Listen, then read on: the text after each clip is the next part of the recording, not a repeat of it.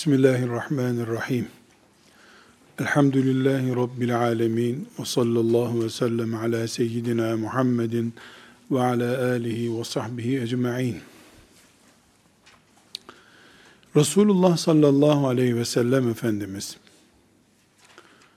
bu fani dünyadan Rabbinin katına giderken, dinini, getirdiği şeriatı, sistemini alimlere emanet ederek gitti. Bu yüzden de alimler peygamberin varisi olarak kabul edildiler.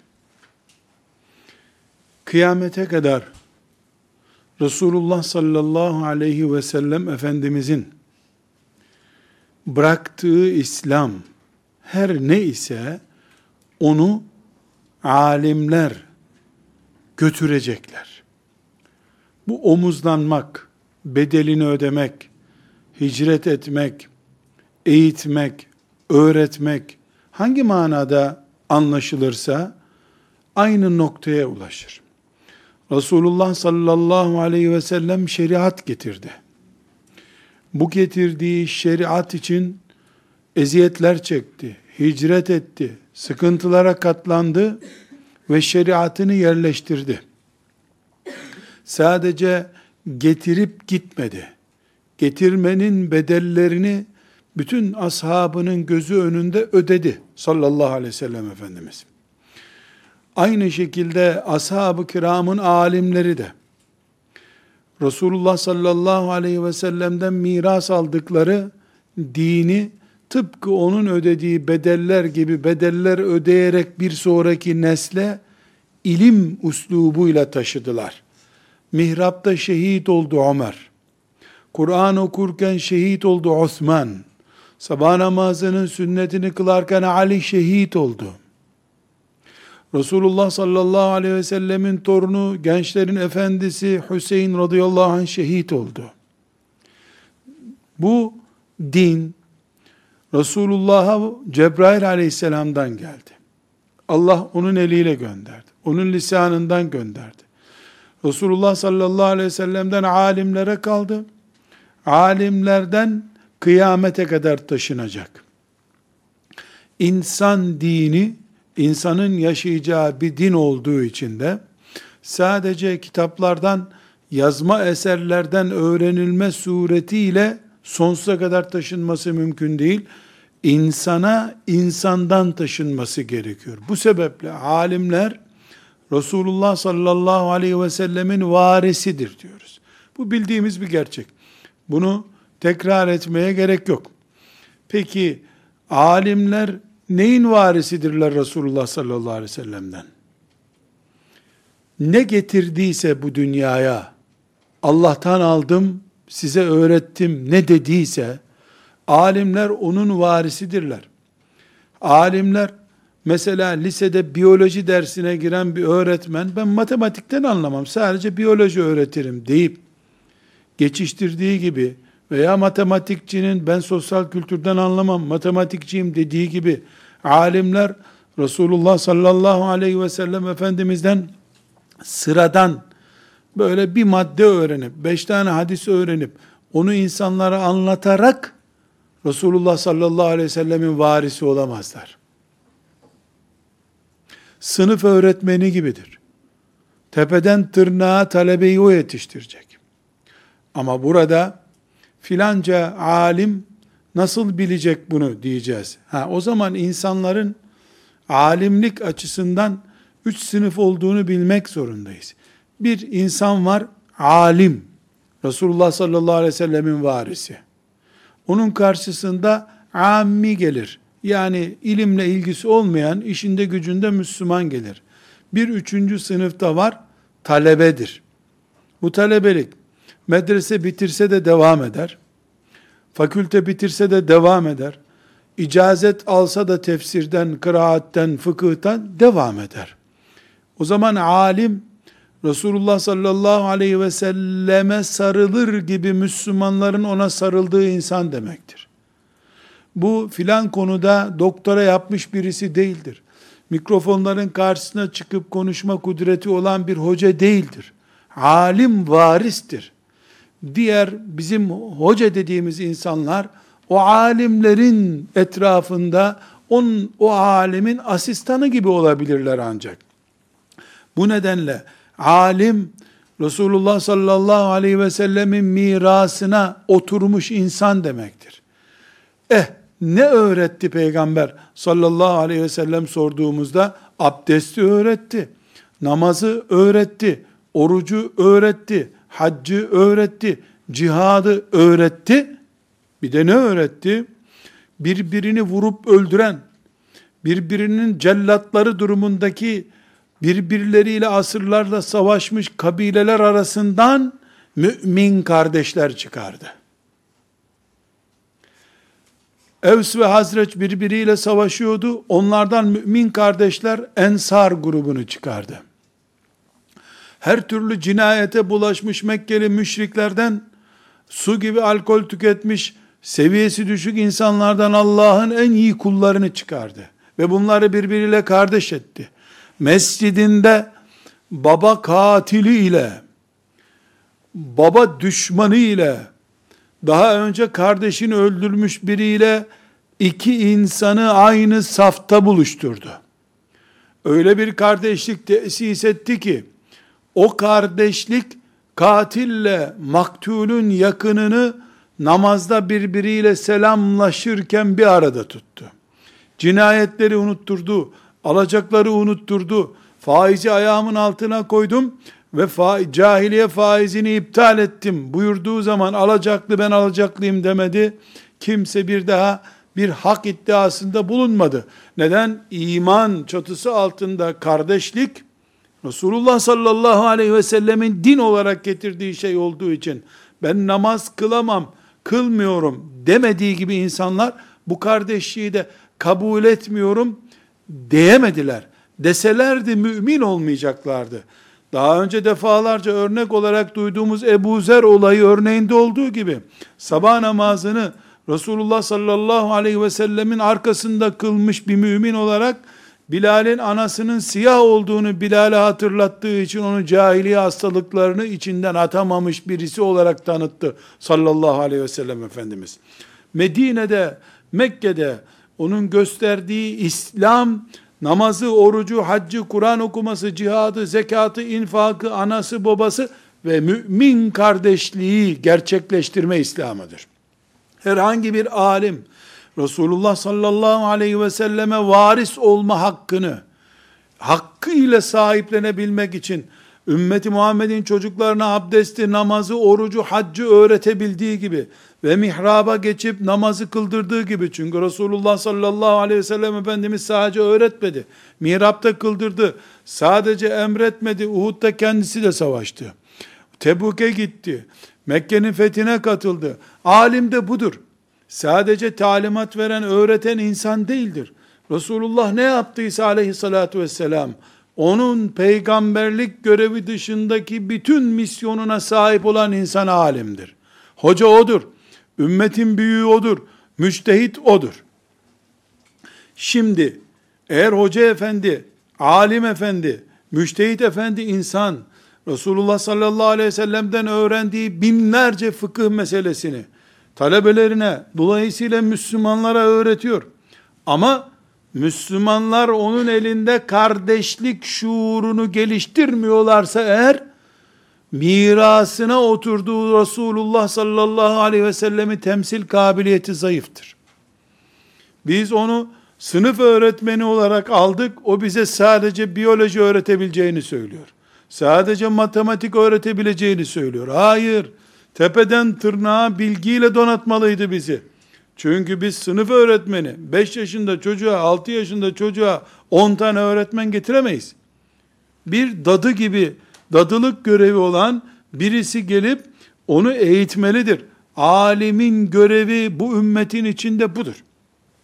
Tam aksine eğer alim bu ümmetin çocuklarını kendi etrafında topluyorsa öbür öbür ümmeti Muhammed'in aynı şekilde peygambere varis olmuş aleminin etrafında toplananları da B bloku olarak görüyorsa, o da bir başkasını C bloku olarak görüyorsa, bir defa baş durumunda olan, alimlerin alimi olan ve hepsine mirasını dağıtan Resulullah sallallahu aleyhi ve sellemin müminleri kardeş olarak bir arada tutma siyasetinin dışına taştıkları için çok bilmiş olsalar da, allame olsalar da, ilimleri, kitapları, kütüphaneleri doldurmuş olsa da miras olarak Resulullah sallallahu aleyhi ve sellemin mirasını hak etmemektedirler.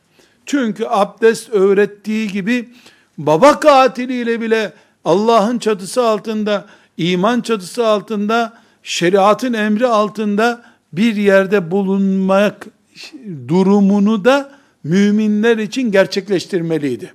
Alim budur. Bu zor bir mesele midir? Elbette zordur. Resulullah sallallahu aleyhi ve sellem için kolay mı oldu? Sallallahu aleyhi ve sellem birleşin dedi de öbür gün birleştiler mi sanki? Ne eziyetler çekti?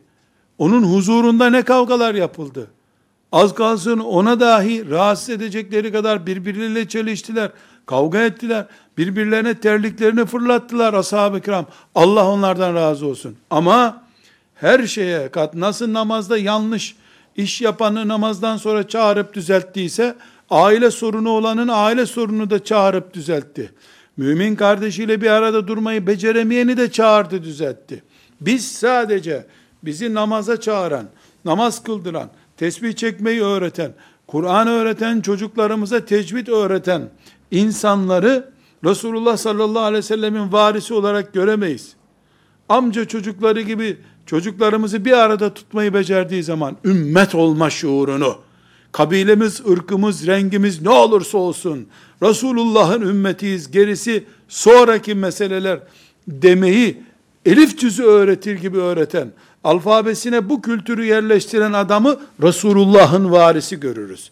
Öbürünü ne görürüz? Elbette din dışı görecek halimiz yok. Öbürünü bir branş öğretmeni gibi görürüz. Hani biyoloji öğretti, matematikten anladığı yok adamın dediğimiz gibi.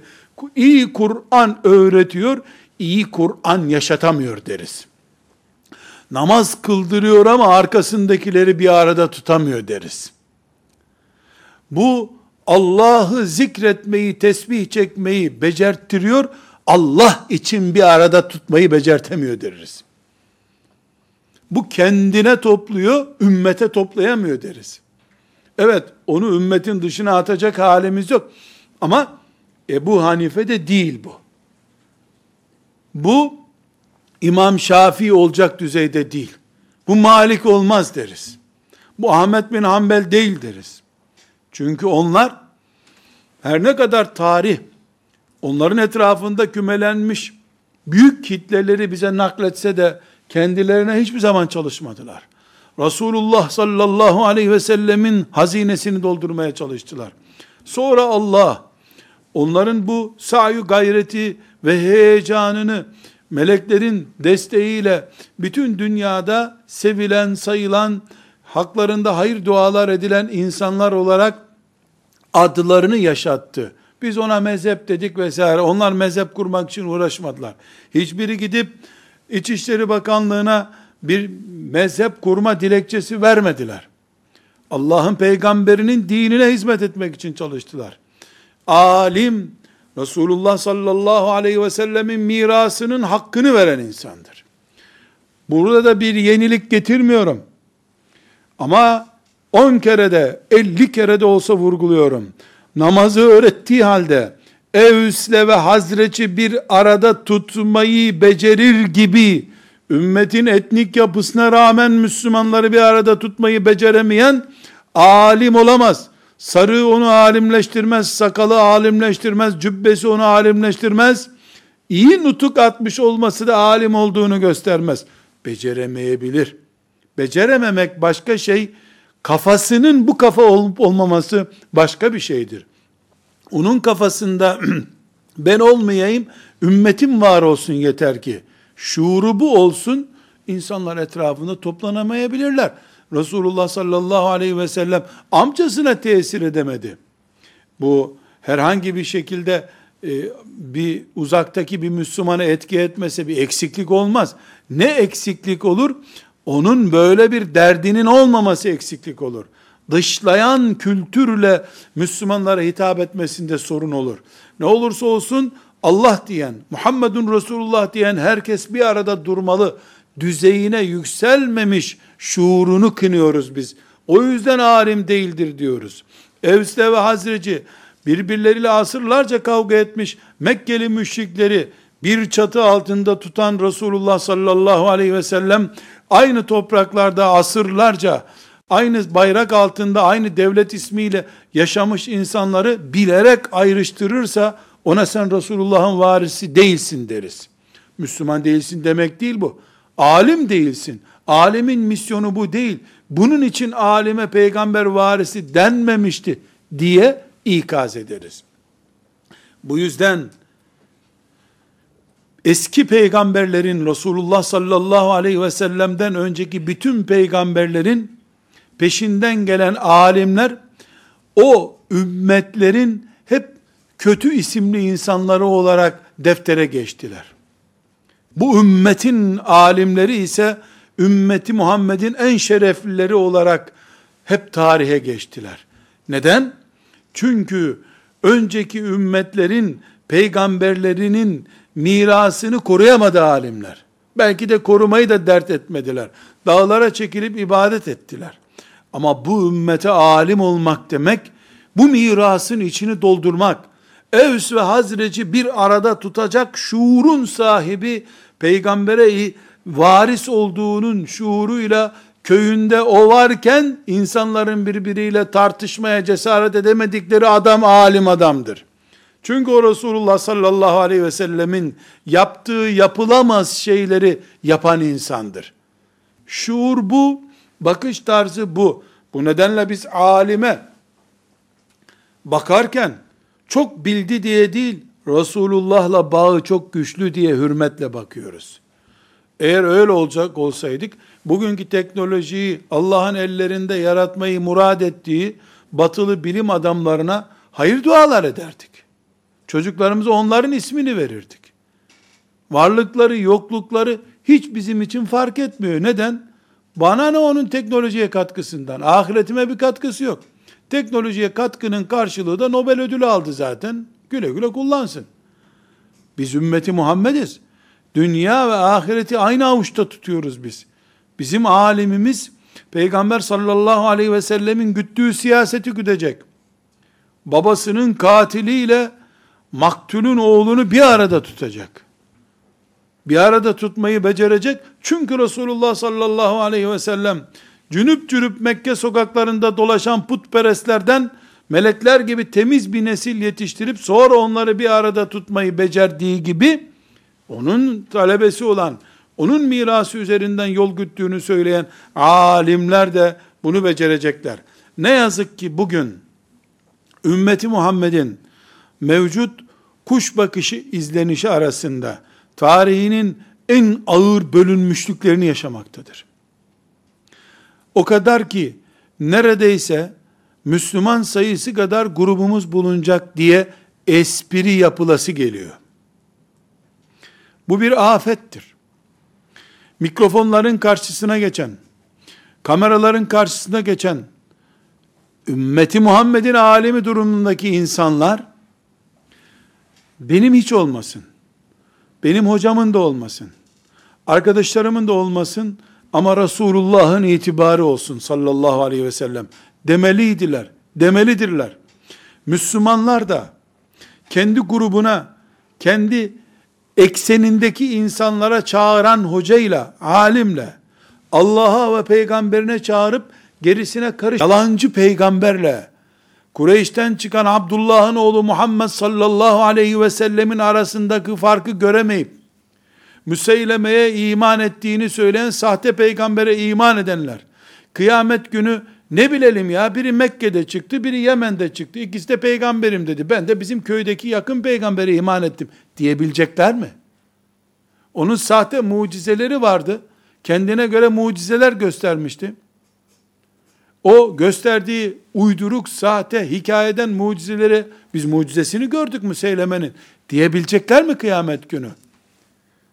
Bu kainat dini İslam'ı kendi vakfından, kendi tarikatından ve kendi ekolünden ibaret gören hoca efendiyi de gözyaşıyla dinleyen birisi kıyamet günü bu ümmetin parçalanmış halini her gün onlarca haber bülteninde dinlediği halde o parçalanmışlığa destek verildiğini, herkesin kendine çağırdığını sanki kasap reklamı, kurban bayramında kurbanlık reklamı yapılır gibi tarikat, grup, mezhep, lider, hoca veya her neyse adı reklamı yapıldığını görüp anlayamayan Müslüman La ilahe illallah Muhammedur Resulullah ciddiyetini sağlayamadığının, o şuurda olamadığının özrünü nasıl anlatacak allah Teala?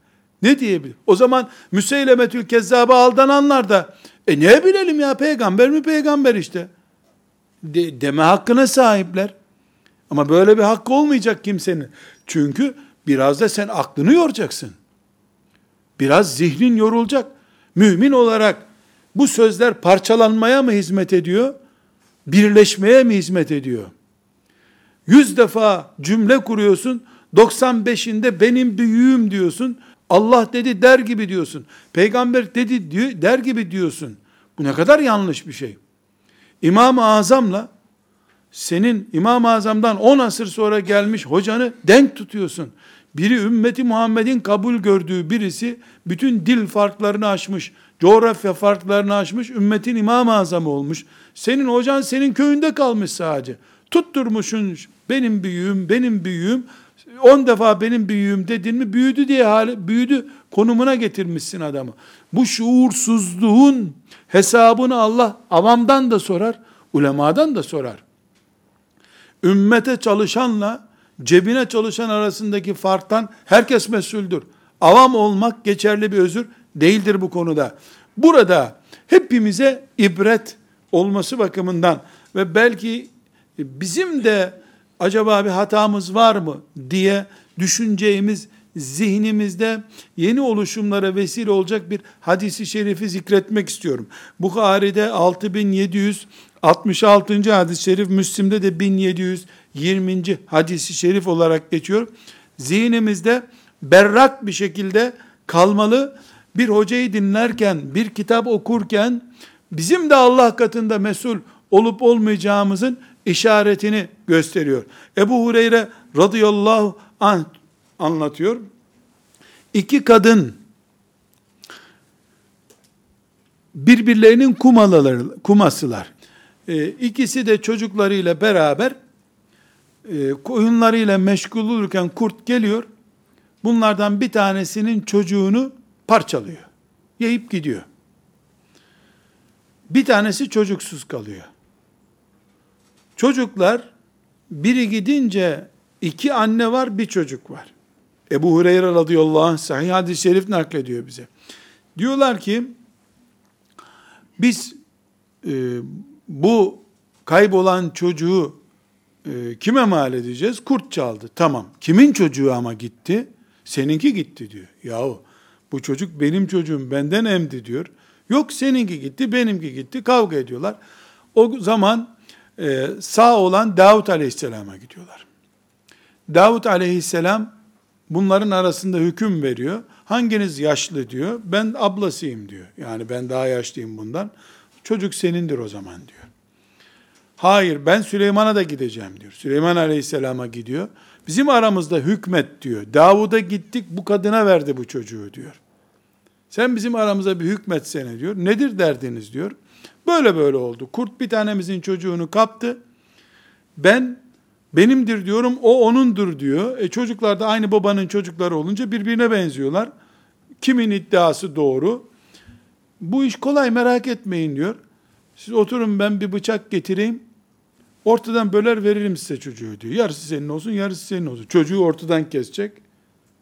Bir kolunu ona, bir kolunu ona verecek. Kurban bayramında hisse dağıtır gibi çocuk dağıtacak. Asıl çocuğu doğuran kadın, yok yok Allah'ın peygamberi yapma ona kalsın yeter ki çocuğa bir şey olmasın demiş.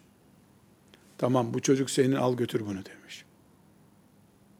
Çünkü sen doğurup büyüttüğün için başka bir kadında da kalsa çocuğun ölümüne razı olmuyorsun.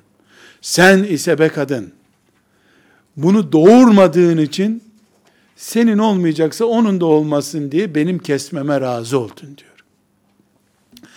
Bunun alimlerle hiçbir ilgisi yok. Bir şeyle ilgisi var. Bir hoca konuşurken, mangalda kül bırakmadan mikrofonları önünden dağıtacak şekilde kameralara hitap ederken,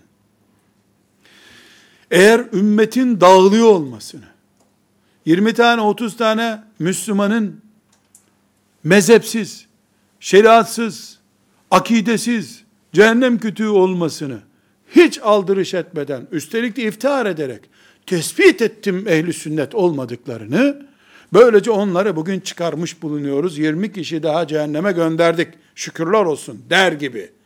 Övünen bu iki kadından birisine benziyor. Kime benziyor ama? Doğurmadığı çocuğun kesilmesine razı olana benziyor. Yeter ki ümmetime bir zarar gelmesin.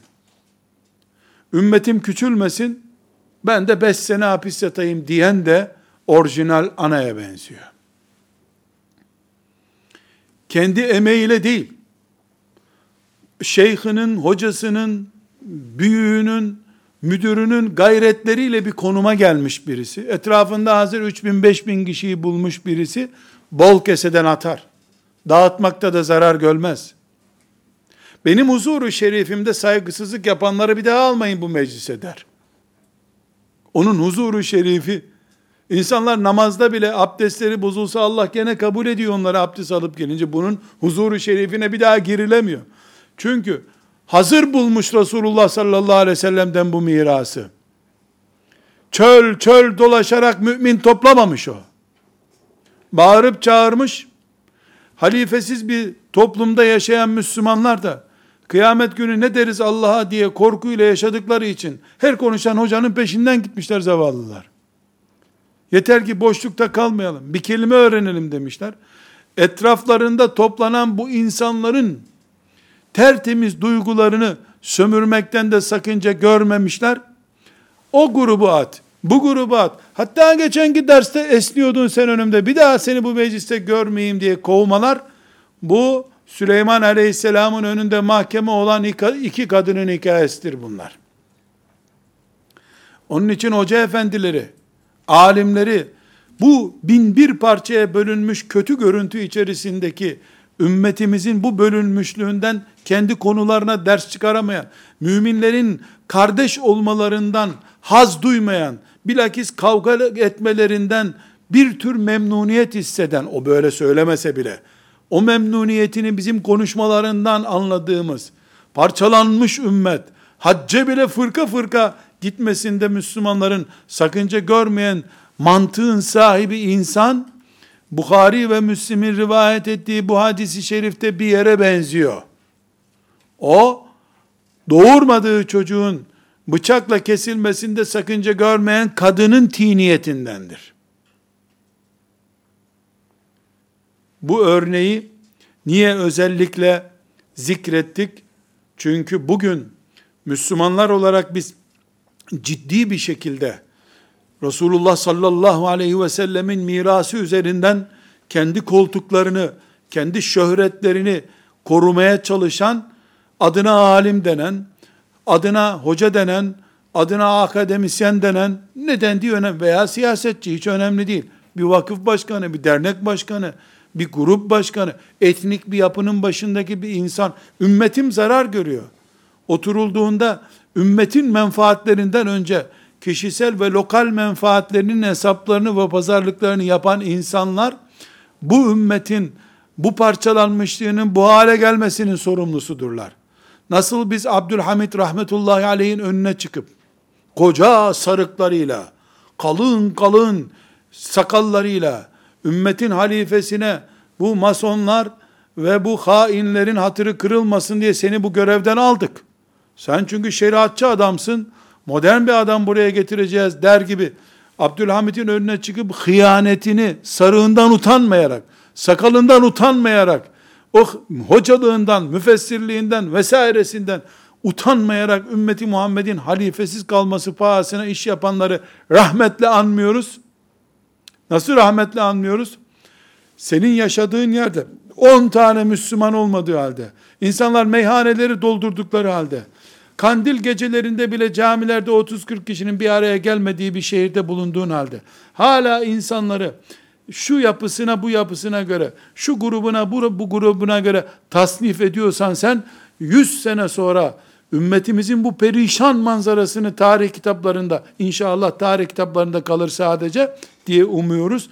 Yani bir gayretle yeni nesil, yeni gelenler biiznillahü teala bu menfaatçilerden kurtulup Resulullah sallallahu aleyhi ve selleme, ashab-ı kirama, ümmetin müştehit imamlarına sarılarak bu bu hatayı düzeltirler diye, diye umuyorum da bir önceki dönem tarih kitaplarından artık anılır diye konuşuyorum. Böyle devam ederse tabi tarih canlı olarak izlenecek o arada. Bugünkü tarihi okuduklarında nasıl ben şimdi Abdülhamit'in yokluğunu gafil hocalar, gafil paşalardan dolayı bir tür kınayarak onları hadi kafire söylenir cümleleri söylemiyorum ama aptal bir Müslümana, akılsız bir Müslümana söylenir. Her şeyi söylerim ben onlara. Neden? Benim bugünkü halim, perişanlığım, o günkü mağlubiyetimden kaynaklanıyor. Abdülhamid'in boş bir sevdaya kurban edilmesinden kaynaklanıyor. Evet, Allah'ın kaderinde vardı ama siz alet oldunuz bu kadere. allah Teala'nın kaderinde Hüseyin'in şehit edilmesi vardı ama katili kıyamet günü perişan olacak en büyük katliamın sahibi olarak çıkacak kıyamet günü. Yani Allah'ın kaderinde olması bir şeyi değiştirmiyor. İnşallah 100 sene sonra bu işler düzelir. Ümmetin bu parçalanmışlığı bir nebze giderilir. Eğer giderilir giderilmez onu Allah bilir ama o günün gençleri bugünkü konuşmaları artık hangi e, internet ortamından nasıl dinleyecekler bilmiyorum ama bu ne rezalet ya. Ümmeti Muhammed'in Irak'ı gitmiş, Suriye'si gitmiş, Yemen'i çöplüğe dönmüş. Orta Asya'sı helak olmuş. Afganistan'ı eroin yuvasına dönmüş. Balkanlarda Müslümanlar birbirini yemişler. Türkiye topraklarında Müslümanlar birbirlerine selam vermiyorlarmış. Bu ne çılgın konuşmalar bunlar ya. İnne ümmetüküm hazi ümmeten vahideten ayetinin kıraat kıraat okumasını yapmışlar. Tefsirini yapmışlar, pratiğini yapmamışlar ama tek bir ümmetin yüz parça olmasında sakınca görmemiş bu adamlar diye benim şimdi Abdülhamid'in karşısına dikilen kalın sarıklıları yerdiğim gibi onlara hatalı bir Müslüman için söylenecek bütün sözleri söylediğim gibi aynı şeyleri bin beteriyle belki söyleyecekler. Çünkü Abdülhamit'ten sonra gelenen durumu nispeten biz gördük. Elhamdülillah İslam elden gitmedi. Şimdi başımızda daha büyük felaketler var. Yeni nesil İslam böyle parçalanmanın adı ise eğer diye slogan başlattı. Dolayısıyla bugün alimler mevcut pozisyonun mesulüdürler. Ama Müslümanlar da bir şeyi bilmek zorundadırlar. 15 yaşından sonra her Müslüman akil olduğu sürece yani aklı başında olduğu sürece şunu bilecek. Bu kainatta Resulullah sallallahu aleyhi ve sellem Efendimizin Hira'da peygamber olarak görevlendirildiği saatten itibaren kıyamete kadar hiçbir insan hakkın etrafında döndüğü insan değildir. Yani hak, hak ne demek? İman, dava, cennet, cehennem, Allah, şeriat, Kur'an bunların toplamına hak diyoruz. Hak din diyoruz yani. Dinimiz hiçbir insanın etrafında dönmez. Sadece Resulullah sallallahu aleyhi ve sellemin etrafında döner. Yani o olmazsa dinim olmaz bir kişi için denir. Ebu Bekir radıyallahu an için bile denemez bu. Ömer radıyallahu anh için bile denemez bu. Yani Ömer olmasaydı İslam olmazdı. Haşa maazallah. Böyle bir şey denemez. İyi olması onun bu hakkı sağlamaz.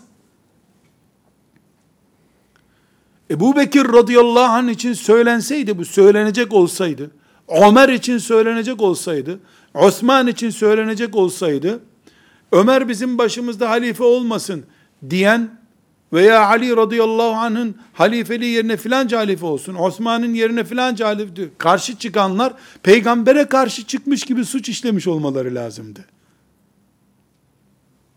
Bir tek Resulullah sallallahu aleyhi ve sellem'dir. Çünkü la ilahe illallah Muhammedun Resulullah var, Ebu Bekir yok arkasında. Ömer yok. Bu onların kadru kıymetinin düştüğü anlamına gelmez. Bilakis hak ettikleri yerde tutulmak onlar için şereftir. Hiçbir Resulullah sallallahu aleyhi ve sellemin dengi değildir. Kimse olamaz zaten. İmanımız bunu gerektiriyor. Ashab-ı kiramın başındaki güneş gibi insanlar için bile geçerli iken bu. Onlardan 5 asır sonra, 8 asır sonra, 14 asır sonra hangi Müslüman o olmazsa İslam olmazdır?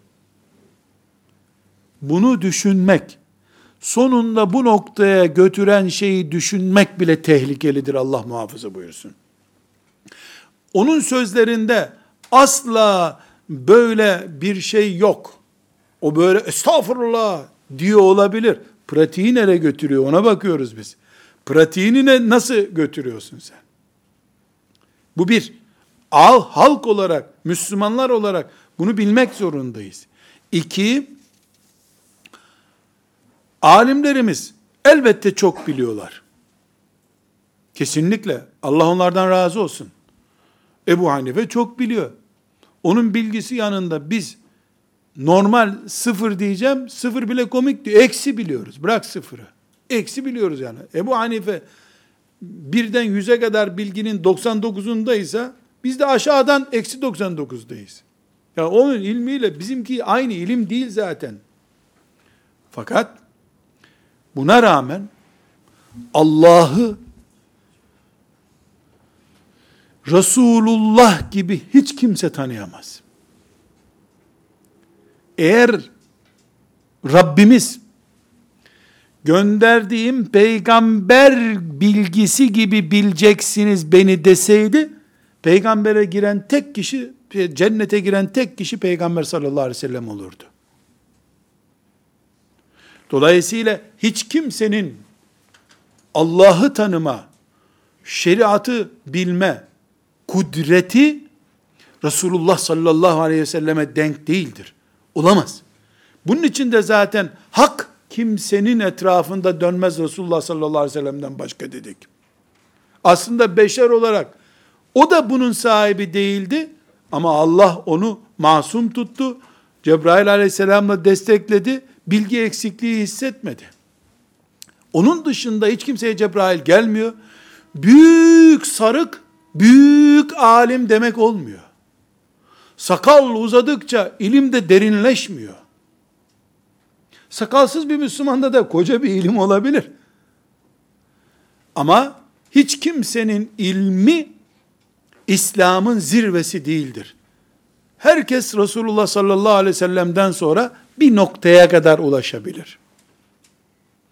Neyi dizayn ediyoruz burada? Ulemaya bakışımızı dizayn ediyoruz. Onların kadri kıymetini bilmemenin alimlerin en büyüğü olan Resulullah sallallahu aleyhi ve selleme saygısızlık olduğuna inanıyoruz. Ama alimleri Resulullah sallallahu aleyhi ve sellemin arkadaşları gibi görmekten de Allah'tan haya ediyoruz. Böyle bir talep de yoktur zaten. Hiç kimseyi allah Teala her alim tam Resulullah'ın bildiği gibi bilecek dememiştir aleyhissalatü vesselam. Öyle olsa zaten cennetin kapıları herhangi bir şekilde kimseye açılamazdı. Allah'ın rahmeti gereği o büyük rahmetten dolayı bizi boyumuz postumuz kadar tartıyor. İmam-ı Azam'ı boyu postu kadar tarttı. Ondan istediği şeyden daha azını bizden istiyor. Köyünde, tarlasında bir Müslümandan da biraz daha azını istiyor. Ama biz gereksiz abartı yaptığımızda yanılıyoruz. Üçüncü bir nokta. Alimlerin düşünceleri, iştihatları, hele bizim gibi, ilim talebesi olması bile şüpheli olanlar için muteberdir. Saygı ve hürmetle karşılanmalıdır. Değil Ebu Hanife. Hanefi mezhebinin ilmihallerinden birini yazan İbrahim Halebi'nin bile görüşü bizim için muteberdir. Saygındır. Ceketimizi düğmelememiz, ağzımızı ferman, fermanlayıp e, susmu, susmamızı gerektirecek niteliktedir. Ama hiçbir alimin görüşü vahiy değildir. Duracağı yer bellidir onun. Vahyin izahı durumundadır. İzahlar arasında farklılıklar olması da tabiidir. Bu nokta kardeşliğimize veda etmemiz ya da perçinlememiz anlamına gelen bir izahtır. Dördüncü tespitimiz, mezheplerimiz İslam mezhepleridir. Tarikatlarımız hak olanları, İslam tarikatlarıdır. Ama İslam'ın içinde mezheptir. İslam'ın içinde tarikattır, İslam değildir. Dolayısıyla Hanefi mezhebinden çıkan irtidad etmiş olmaz. Şafii mezhebinden Hanefi mezhebine geçen için iman töreni yapmak gerekmez. Tarikat şeyhini bırakan birisi gökten düşmüş gibi yerde parça parça olmaz. İslam'dan çıkan için bu din değiştirme söz konusu olur. Herkes haddini bilmesi lazım. Rabbimiz böyle bir kural getirmedi bize. Biz şimdi burada ne anlamaya çalışıyoruz? Alimler Resulullah sallallahu aleyhi ve sellem Efendimizin varisleridir diyoruz. Resulullah sallallahu aleyhi ve sellemin Medine'de kurduğu düzeni devam ettirmek zorundadırlar. Nasıl alimler demokrasiye hizmet edeceğiz? Sekülerizm adına alimiz biz derlerse lanet olsun sizin demokrasinize de her neyse sizin tutunduğunuz şey deyip onları bizim alimimiz olmaktan çıkarıyoruz. Ümmetin alemi değilsiniz diyoruz. Eksik kimlikli alimi, becerisi eksik alimi de sorunlu görüyoruz. Neden? Resulullah sallallahu aleyhi ve sellem birbirleriyle dövüşenler arasından kardeşler ordusu kurdu. Müminlerin kardeş olduğu ayetini de tecelli ettirdi ashabının üzerinde. Allah'ın namaz kılın emri olan ayeti de tecelli ettirdi. Çocuklarımıza sadece namaz kılmayı öğreten hoca efendi dinimize ait güzel bir iş yapmıştır. Ama dinimizi henüz anlatmamıştır. Çünkü camide kardeşler arasındaki safın oluşturulması da namazın en azından tamamlanacak bir rüknüydü. Biz alimin bu hatasını konuşurken bir de bunun üstüne alim bildiğimiz bir Müslüman tam aksine müminler arasında 20 sene sonra da olsa parçalanma nedeni olacak bir söz söylemesi afettir. Neden? Resulullah sallallahu aleyhi ve sellemin mirasında oturacaksın. Ümmeti Muhammed Resulullah'ı bulsa sallallahu aleyhi ve sellem ona ayaklarına kapanıp elini ayağını öpüp saygı göstereceklerdi. Addas'ın yaptığı gibi. Onu bulamadıkları için sen onun varisisin diye senin ayaklarına kapanıyorlar. Çocukların rızkından sana getirip hediye veriyorlar. Niye sen peygamber varisisin diye. O müşrik Araplarını kardeş yaptı sen asırlardır birbiriyle kardeş yaşayan şu ırktan ve bu ırktan iki Müslümanı ayrıştırıyorsun üstelik. Ayrıştırıyorsun. Ayrıştırma nedenin de sana göre çok önemli bir konu. Ama Kur'an'ın ayetlerinden değil. Faizi inkar etmiyor. Yani faiz haram değildir, helaldir demiyor adam. Ramazanda oruç tutmak gerekmez demiyor maazallah. Yani mürtet olduğuna Allah'ın peygamberinin, ashab-ı kiramın alimlerinin, ümmeti Muhammed'in müştehitlerinin bir görüşü yok. Senin ekolünde hocanın sana öğrettiği bir teoriyi, bir fıkıh kuralını sen öğrenmişsin. Sen bunu insanlara öğretebilirsin. Hocandan öğrendiğini öğreteceksin. Kıyamete kadar bu ekoller devam edecek. Buna kimse itiraz edemez. Ama sen öbür hocasından öğrendiği şeyi sapıklık, dinden çıkma, kafirlere hizmet etme olarak görüyorsun. Kur'an'ın bir ayetinin inkar edilmesi gibi görüyorsun. Ayet üzerindeki tevillerden birisine katılmamayı. Ayetin İbn Kesir'de bir tefsiri var. Ruhul Beyan'da bir tefsiri var. Ruhul Meani'de bir tefsiri var. Taberi'de bir tefsiri var. Sen bir tanesine tutunuyorsun. Öbürlerinden birine tutunanı dışlıyorsun. Bu alimin tam ters taraftan görev yapmasıdır. Bu belki şimdi senin sağlığında sonuç vermiyor ama bugünkü parçalanma 100 sene önceki alimlerin yanlışları yüzünden ortaya çıktı. Vatan gidiyor der gibi tarikat gidiyor, mezhep gidiyor dediler. Bu İngiliz ajanıdır der gibi bu filan hocanın talebesidir dediler. Bunlar gerçekleşti. Aradan 100 sene geçti. Bu küçücük çöpe atılan tohumdan dev bir Ebu Cehil ağacı çıktı piyasaya. Bugünkü alimler ümmeti Muhammed'in geleceğini daha ciddi düşünmek zorundadırlar.